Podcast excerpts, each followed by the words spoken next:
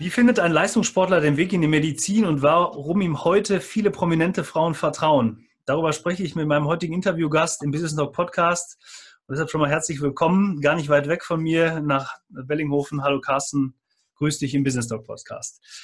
Ähm, und für alle anderen auch ein herzliches Willkommen zu einer weiteren Ausgabe dieses Podcasts. Ähm, mit diesem Podcast unterstützen wir nämlich Sie oder euch in dem Weg in die Selbstständigkeit und Niederlassung mit wertvollen Tipps und behandeln Themen, die auch über die klassischen Bereiche der Medizin hinausgehen. Aber auch als erfahrener und etablierter Mediziner finden Sie hier immer wieder kostbare Hinweise für Ihre Praxis und für Ihr Unternehmen. Denn unser Anspruch ist, wir machen den Arzt zum Unternehmer. Mehr zum Thema Business Doc erfahren Sie auf der Homepage www.businessdoc.online oder Sie schreiben mir einfach eine E-Mail an info@businessdoc.online. Ja, ähm, ich habe lange überlegt, wie ich diesen Podcast heute beginne, aber ich habe mir dann überlegt, dass ich sage, meine Frau kennt ihn schon länger, als ich ihn kenne.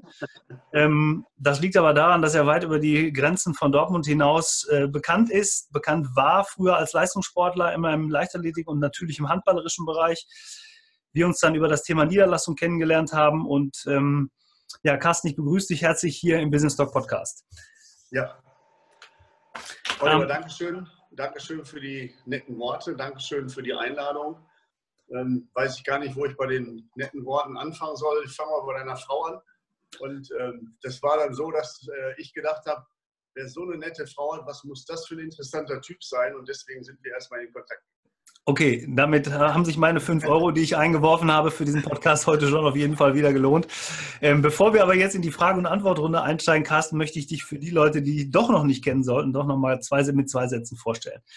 Carsten Luke ähm, ist verheiratet und lebt heute mit seiner Frau und seinen drei Kindern in Dortmund. Er ist Facharzt für Orthopädie und ist niedergelassen in einem privatärztlichen Zentrum in Dortmund, dem Präventzentrum.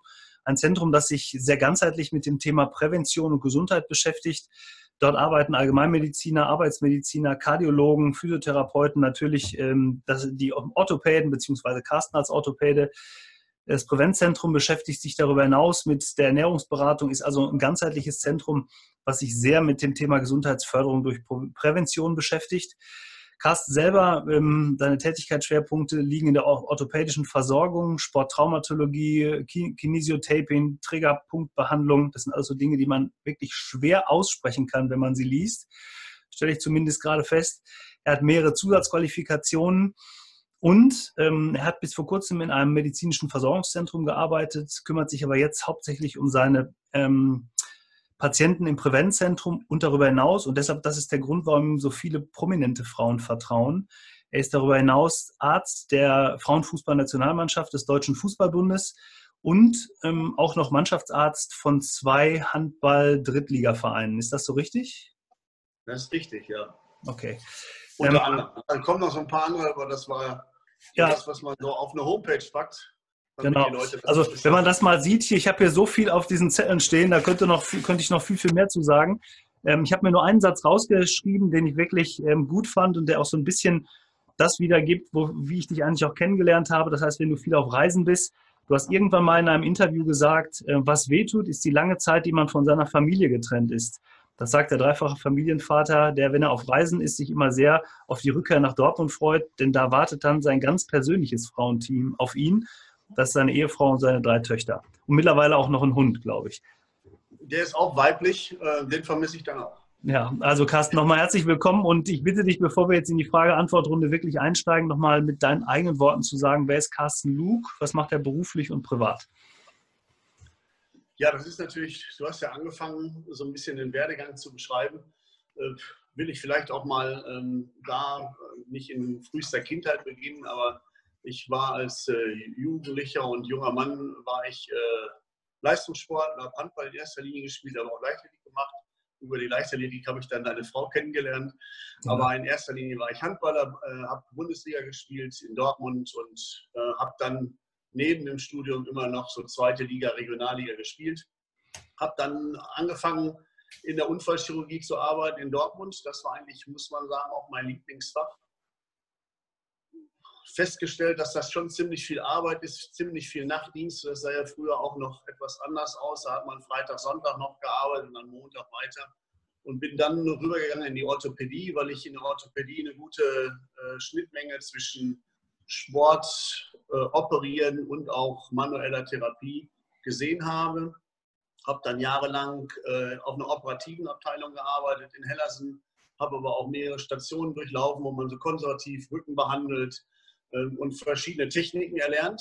Und irgendwann kam dann so die Phase, wo ich mir überlegt habe, wo geht's hin? Äh, Werde ich in einer operativen Abteilung nochmal woanders Oberarzt äh, und habe dann ein Angebot aber gekriegt aus Hellersen, aus der Sportklinik, ein medizinisches Versorgungszentrum zu bilden, da als Gründungsmitglied mit Orthopädie reinzugehen und äh, habe das als gute Lösung für mich erkannt, um ambulant weiter zu operieren, aber auch Patienten zu behandeln. Bin dann da immer weiter reingewachsen, habe Zusatzausbildung gemacht, äh, Osteopathie, Akupunktur und all das, was man so als Handwerkzeug äh, dann braucht, um mit den Patienten auch umzugehen, wenn man sie nicht operieren will. Und bin dann so ein bisschen immer weiter vom Operieren abgekommen. Habe dann äh, für mich irgendwann gedacht, die Klinik und äh, vielleicht doch noch irgendwo immer einen Verwaltungsdirektor als Vorgesetzten zu haben, ist auch nicht immer der Weisheit letzter Schluss. Und auch äh, finanziell sind ja irgendwo dann limitierend äh, Grenzen gesetzt, weil man natürlich äh, einfach in so einem großen Verwaltungstrost sich auch nicht so super entwickeln kann und habe dann äh, im MVZ auf eine halbe Stelle äh, reduziert, habe dann Dienstag, Donnerstag zehn Stunden äh, in meinem MVZ noch gearbeitet und äh, habe angefangen, montags, mittwochs, freitags in der Privatarztpraxis, von der du gerade gesprochen hast, dem Prävenzzentrum in Dortmund, tätig zu werden. Damals ein Konstrukt aus äh, drei Internisten, Allgemeinmedizinern, die alle sehr manualtherapeutisch auch unterwegs sind zusätzlich, äh, die die Prävention bei sich äh, auf die Fahnen geschrieben haben, Check-ups, äh, Präventivmedizin, Ernährungsmedizin, so wie du es gesagt hast. Und habe ja einfach als Orthopäde angefangen, ähm, habe mir sehr schnell einen Patientenstamm aufgebaut. Das lag sicherlich einerseits an der Reputation und den Sachen, die ich schon gemacht habe, andererseits auch, dass dort, wo meine Heimatstadt ist, und dass man doch im Laufe der letzten 30, 40 Jahre eine Menge Leute kennengelernt hat, die dann auch irgendwie gedacht haben, äh, den fand ich gut, zu dem möchte ich mal zur Behandlung gehen. Dann gab es eine Phase, wo ich wirklich beides intensiv gemacht habe. Äh, jetzt vor einem Jahr ungefähr habe ich für mich festgestellt, dass ich eigentlich nur noch äh, hier im Prävenzzentrum sein möchte und eigentlich nur noch äh, privatärztlich äh, tätig. Dann hat es ein bisschen gedauert, bis man sich über das MVZ getrennt hat. Das ist jetzt Anfang des Jahres passiert. Und jetzt bin ich vier Tage Vollzeit im Prävenzzentrum tätig und äh, den fünften Tag versuche ich so gut wie möglich frei zu machen oder auch nur halbtags zu machen, um ein bisschen Zeit für mich und die Familie und für den Hund zu haben ja, das ist äh, so ein bisschen der berufliche Werdegang, ohne dass wir jetzt schon über Unternehmen und Risiken und was weiß ich gesprochen haben. Ähm, ja. Ja, da kommen wir aber gleich noch drauf. Also ich würde gerne noch mal den letzten Punkt, den du angesprochen hast, aufgreifen, das Thema äh, Familie. Ähm, bei all den Dingen, die du gemacht hast in deinem Leben, ähm, das ist ja nicht immer was, was man nebenbei macht. Die ärztliche Ausbildung mal angefangen, unterschiedliche Jobs oder unterschiedliche Stationen auch in deinem Leben zwischendurch. Ähm, da würden wir vielleicht gleich auch noch mal zwei Sätze zu verlieren. Das Thema äh, Betreuung von, von Spitzensportlern, also jetzt in dem Fall die Frauenfußballnationalmannschaft. Wie kriegst du das unter einen Hut oder wie hast du das in der Vergangenheit geschafft, das unter einen Hut zu bekommen? Und ähm, die Anschlussfrage sofort, ist die Familie so ein bisschen die Stütze für die anstrengende Arbeit? Ja, als erstes habe ich es, glaube ich, äh, taktisch schlau gemacht. Ich habe meine Frau spät kennengelernt und habe die Kinder spät bekommen, äh, sodass ich also dann eigentlich nur noch den Beruf hatte und mich dann neben dem Beruf voll auf die Familie konzentrieren konnte und nicht mehr so viel drumherum hatte, mhm. was man so als junger Mensch sonst noch zu tun hat und auch das Training äh, deutlich reduziert habe, ähm, sodass dann wirklich schon Zeit war für die Familie. Man muss dazu sagen, meine Frau ist auch Sportlerin, hat Sportwissenschaft äh, studiert und hat Verständnis so ein bisschen dafür, dass ich, wenn ich weg bin, auch mit dem Sport unterwegs bin und mich da engagiere. Da kann ich also nur sagen, dass ich da sehr froh bin, dass ich da eine Partnerin habe, die mich da voll unterstützt und äh, auch Verständnis hat. Das ist, glaube ich, das Allerwichtigste. Und ähm, jetzt habe ich die zweite, den zweiten Teil der Frage vergessen und nur den ersten. Äh, ja, da geht es ja darum, ist, der, ist die Frau, das hast du eigentlich schon mit beantwortet, ist die Familie auch eine Stütze, das hast du eigentlich schon gesagt, weil ja du gesagt hast, die Frau oder das Verständnis des Partners in dem Moment dafür, dass der andere arbeitet oder sein, sein unternehmerisches Leben lebt. Ähm, ist das bei dir auch so? Das hast du ja gerade eigentlich schon beantwortet. Ja, ja. Ja, ja man muss leider äh, sagen, dass man natürlich schon so ein bisschen eine klassische Rollenverteilung hat. Äh, bei drei Kindern und Hund, ähm, und wenn der Mann 40 Stunden, 50 Stunden die Woche arbeitet und viel weg ist, dann ist es leider so, äh, dass das alte Rollenbild dann noch so ein bisschen gegeben ist. Und da muss man natürlich auch immer dran arbeiten, äh, dass die Frau trotzdem nicht das Gefühl hat, nur für zu Hause da zu sein. Das ist schon sicherlich schwierig. Ich bin froh, dass es bei uns so gut klappt. Ja. Mhm, ja, genau. Also ihr habt ja, glaube ich, auch versucht oder ihr macht es auch aktiv, die Partner auch einzubinden in das Unternehmen Präventzentrum, sodass äh, da auch immer eine Nähe nochmal da ist und vielleicht das Verständnis auch dafür, wie kann so ein großes, so eine große Praxis oder so ein, eine große Firma ist es ja fast schon funktionieren. Ne? Ja, genau. Meine Frau jetzt, wo es ein bisschen besser wird mit den Kindern, dass alle im Kindergarten oder in der Schule sind, arbeite ich einfach stundenweise hier mit, ist so ein bisschen Qualitätsmanagement und im Praxismanagement mit beschäftigt. Kann also dann mir auch sagen, was ich falsch mache und was ich verbessern muss. Und äh, von daher ähm, bringt das sicherlich auch etwas mehr Zufriedenheit. Ja, schön. Ähm, ich möchte mal reingehen sofort in dieses Thema Unternehmerische. Du hast ja irgendwann gesagt, der, du, du, bist, äh, du hast dich aktiv für das Thema ähm, ja, ambulantes, äh, ambulante Praxis entschieden oder das ambulante Thema entschieden. Du hast gerade gesagt, ich wollte nicht mehr unbedingt operieren. Du hast sehr viele Zusatzausbildungen gemacht. Ich nenne jetzt mal das Thema Osteopathie, Akupunktur und so weiter und so weiter. Ähm, kannst du noch mal so ein bisschen diese, diese Entscheidungsfindung für, für dich äh, für, oder für die Zuhörer beantworten? Was war dir wichtig zu sagen, ich gehe den Schritt in das Unternehmertum? Oder wo lag die letztendliche Entscheidung, das zu tun?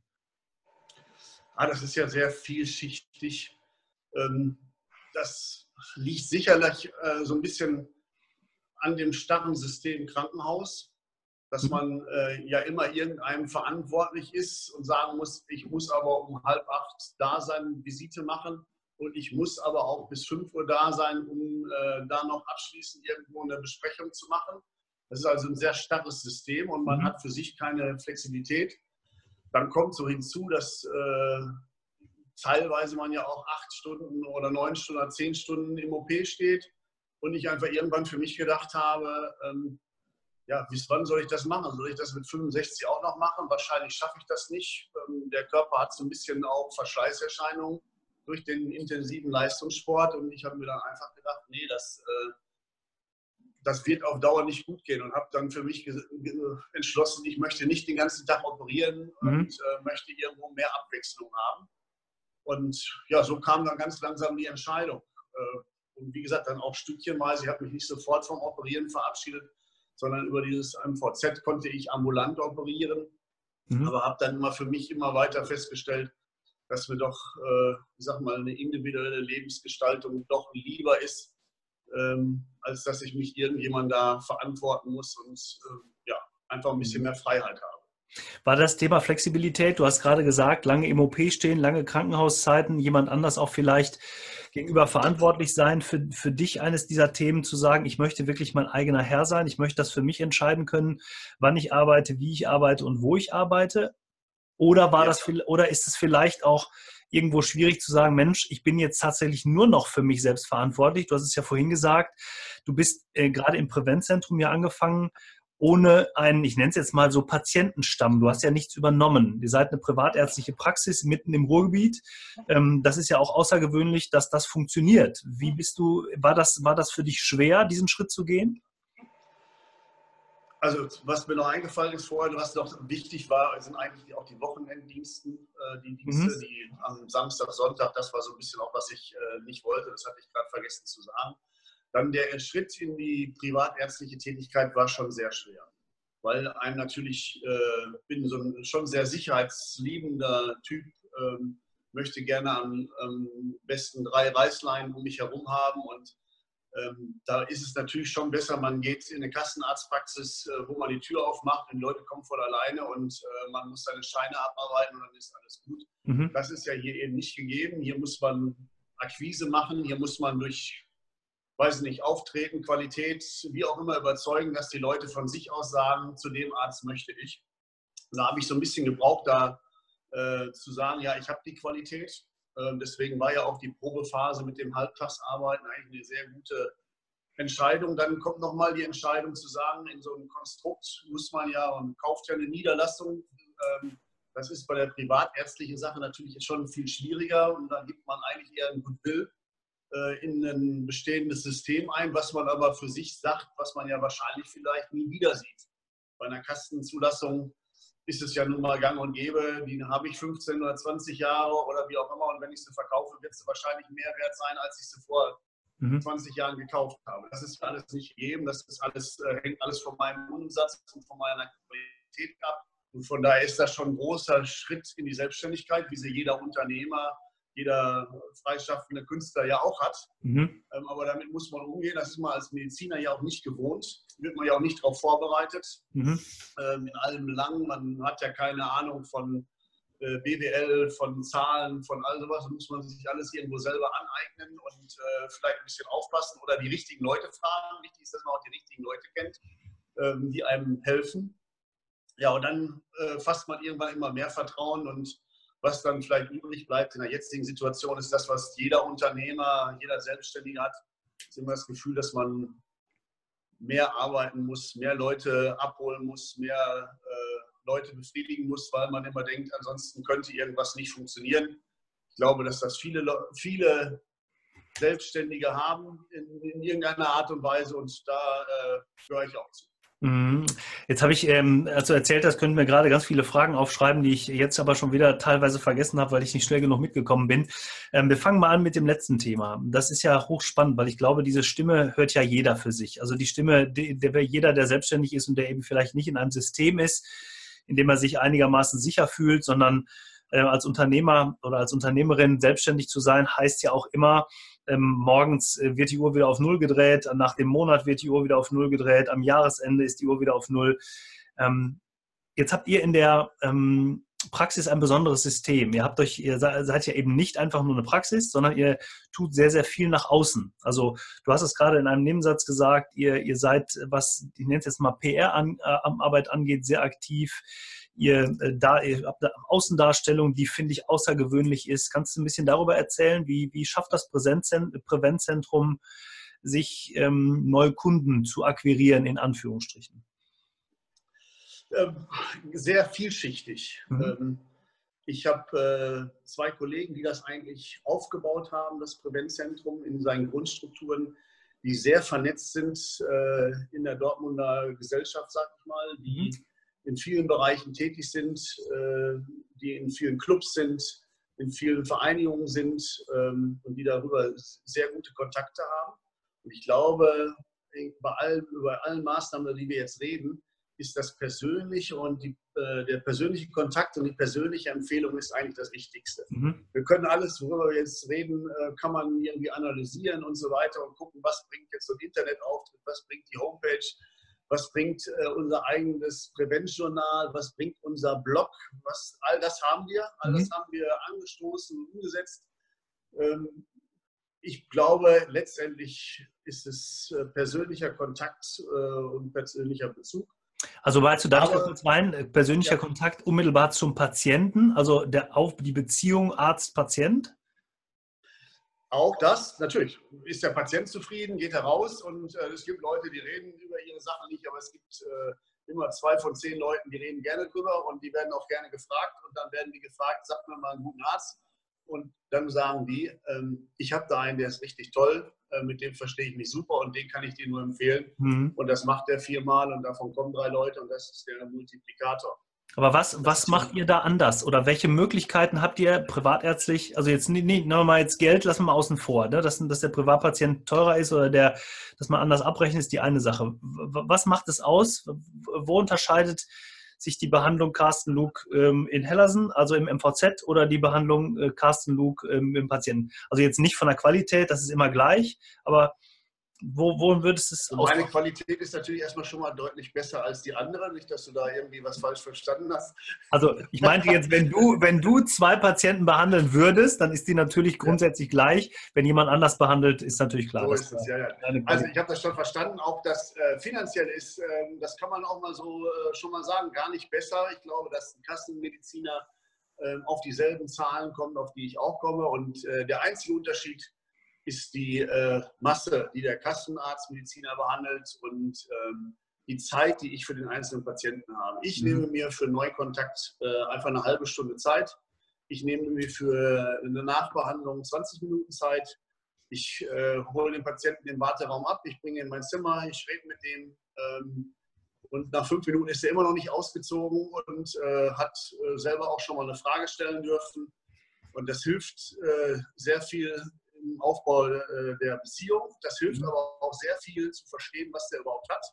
Weil ich auch für mich immer festgestellt habe, dass man in der Kürze der Zeit, in diesen Mini-Kontakten, die man da hatte mit dem Stress, wird man den vielen Leuten gar nicht gerecht. Das ist ja auch so, es gibt viele Leute, die kommen zu mir, weil sie eine Zweitmeinung oder Drittmeinung haben wollen, weil sie irgendwo nicht glücklich werden.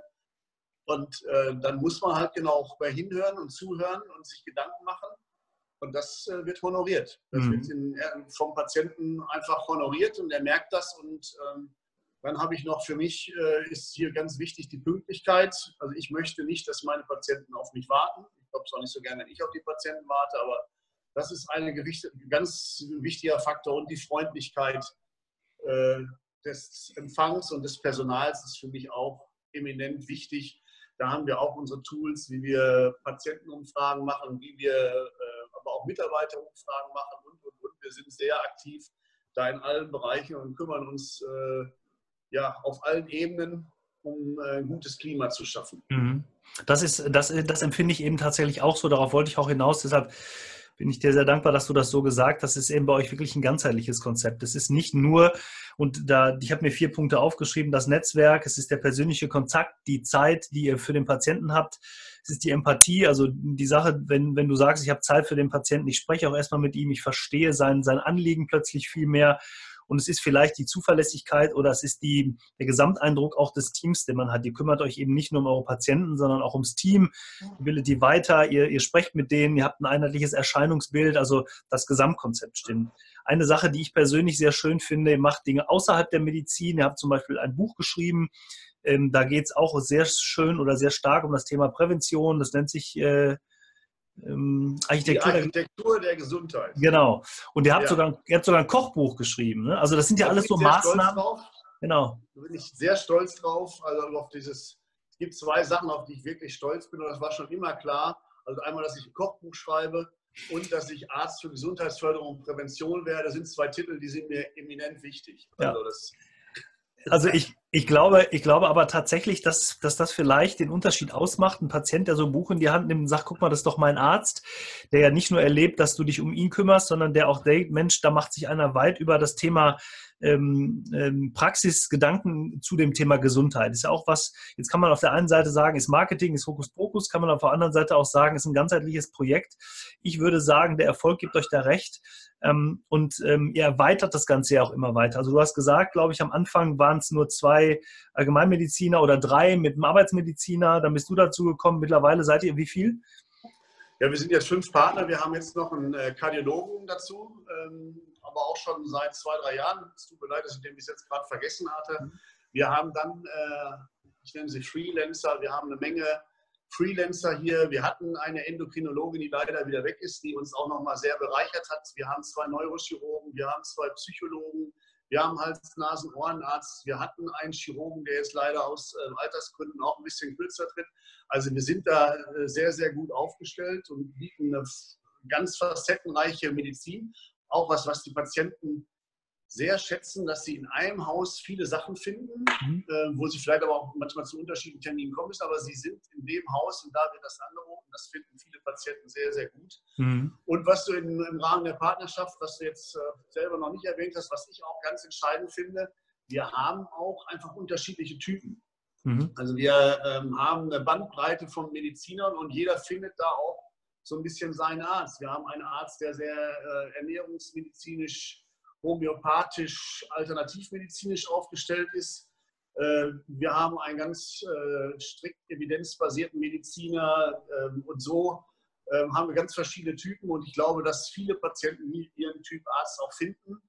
Und äh, wenn sie dann mal übersättigt sind oder der Arzt übersättigt ist, was ja auch mal vorkommt im Leben, dann kann man aber im Haus wechseln und irgendwo einen neuen Input kriegen. Und genauso mhm. kann ich natürlich auch alle fragen ähm, und sagen, hier, ich habe Probleme, ich komme da nicht weiter, komm doch mal rüber, ich brauche einfach mal eine zweite Meinung. Und äh, das, ist, das ist schon schön und toll und äh, das hilft ja auch im Team.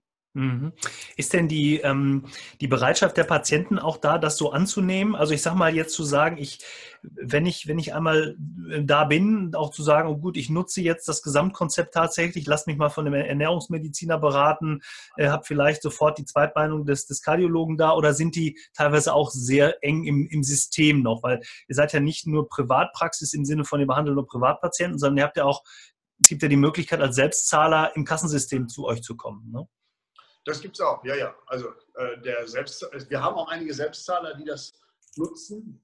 Wenn man jetzt zum Beispiel äh, in der Handhabung, wie wir die Patienten hier einsteigen in, ins Prävenzzentrum, ist das sehr unterschiedlich. Ich bin sehr zurückhaltend. Die kommen häufig zu mir als Orthopäde und ähm, ich schleuse die hier nicht sofort in das System Prävenzzentrum ein, mhm. weil die häufig von einem Hausarzt kommen oder von wem auch immer. Mhm. Und dann sage ich eigentlich allen erstmal, nee, geh bitte zurück zu deinem Hausarzt, ich mache den und den Vorschlag, weil ich ja auch eine gute kollegiale Vernetzung brauche. Ich muss ja mit Leuten auch gut zusammenarbeiten und ich brauche auch von denen Empfehlungen. Da sind wir mhm. wieder bei Netzwerkarbeit. Ja. Und deswegen bin ich sehr zurückhaltend. Äh, die Leute kommen von sich aus zu mir und sagen, nee, ich habe aber jetzt hier gesehen, das ist wunderbar. Ähm, und dann biete ich denen natürlich unsere Palette an äh, Möglichkeiten an. Also ich bin da sehr zurückhaltend. Das wird im Team ein bisschen unterschiedlich gehandhabt, wenn man jetzt zum Internisten geht äh, als Erstkontakt und dann ist es ja auch eine andere Grundtendenz. Dann sucht er einen Hausarzt und dann nimmt er ihn natürlich hausärztlich mit und schickt ihn auch jetzt zum Orthopäden im Hause, weil er keine Rücksicht auf einen Orthopäden nehmen muss. Also das ist so ein bisschen anders von der Handhabung. Ich bin sehr zurückhaltend, was so Einweisung äh, oder ja, ähm, weitere Therapie im Prävenzzentrum angeht. Mhm, das spricht ja, wie gesagt, auch gerade für die kollegiale Zusammenarbeit, die man ja sowieso unter den Kollegen haben sollte, also nicht nur innerhalb des Prävenzzentrums, sondern auch ähm, innerhalb der, der ähm, Landschaft der Ärzte in Dortmund, dass sie nicht Sorge haben müssen, dass die Patienten nicht wiederkommen, ne? wenn sie. Man äh, muss da ja auch sehr aufpassen. Also man darf ja nicht vergessen, dass ich für einige, jetzt will ich nicht sagen Feindbild bin, aber der Privatorthopäde Klar wird ja irgendwo auch anders wahrgenommen. Ähm, auch das ist ja was, worüber man sich Gedanken machen muss. Ähm, was ist meine soziale Aufgabe als Arzt? Mhm. Äh, wie hole ich die Leute ab? Also und auch da, dessen bin ich mir bewusst. Ich äh, biete also gerade so Kassenpatienten, die ich von früher noch kenne, die kommen für, zu mir mit einer kleinen, also wirklich einer ganz kleinen Beratungsgebühr, damit die immer das Gefühl haben, dass sie bei mir noch aufgehoben sind ich betreue viele Sportler wirklich äh, noch über die Vereine, versuche da so ein bisschen dem sozialen, was der sozialen Verantwortung, die man ja auch hat, noch gerecht mhm. zu werden. Aber nichtsdestotrotz ist so ein bisschen dieses Beziehungsgeflecht Privatorthopäde zum niedergelassenen Allgemeinmediziner schon schwierig. Und dann muss man eben immer versuchen, dem auch gerecht zu werden und dem zu signalisieren, ich äh, bin immer an der Zusammenarbeit und an einer vertrauensvollen Zusammenarbeit interessiert. Mhm. Glaubst du denn, wenn wir mal die Systeme gegenüberstellen, ohne, ohne Wertung vielleicht, das ist natürlich nicht so leicht, ähm, wie ändert sich die Medizin in der Zukunft? Ist das Kassensystem weiter aus deiner Sicht tragfähig oder wird es immer Bestand haben, weil, weil die Masse der Patienten vielleicht ähm, so gar nicht zu behandeln ist, wie, wie ihr sie behandelt? Also dieses Thema 30 Minuten Zeit und nochmal 20 Minuten für einen zweiten Termin. Viele haben ja die Zeit nicht, viele wollen auch eine schnelle Lösung. Also du bist ja auch, du hast auch gerade gesagt, das Thema Operieren, äh, du, du guckst dir den Patienten sehr genau an, bevor du ihn vielleicht in die Operation schickst. Ähm, würdest du sagen, die Systeme können weiter parallel nebeneinander laufen oder ändert sich vielleicht grundsätzlich mal was? Oder kommen wir ja schon in philosophische Weitsichten. Ja, ich habe gesagt, wird anspruchsvoll heute. Ja, ja. ja, also ich kann ja, ich hoffe, also ich fange erstmal mit dem an, was ich hoffe und was ich, mhm. was ich denke, was passieren wird ich hoffe und äh, denke, dass das Privatsystem erstmal einfach so weiterlaufen wird, weil es auch ein System ist, was relativ stabil ist.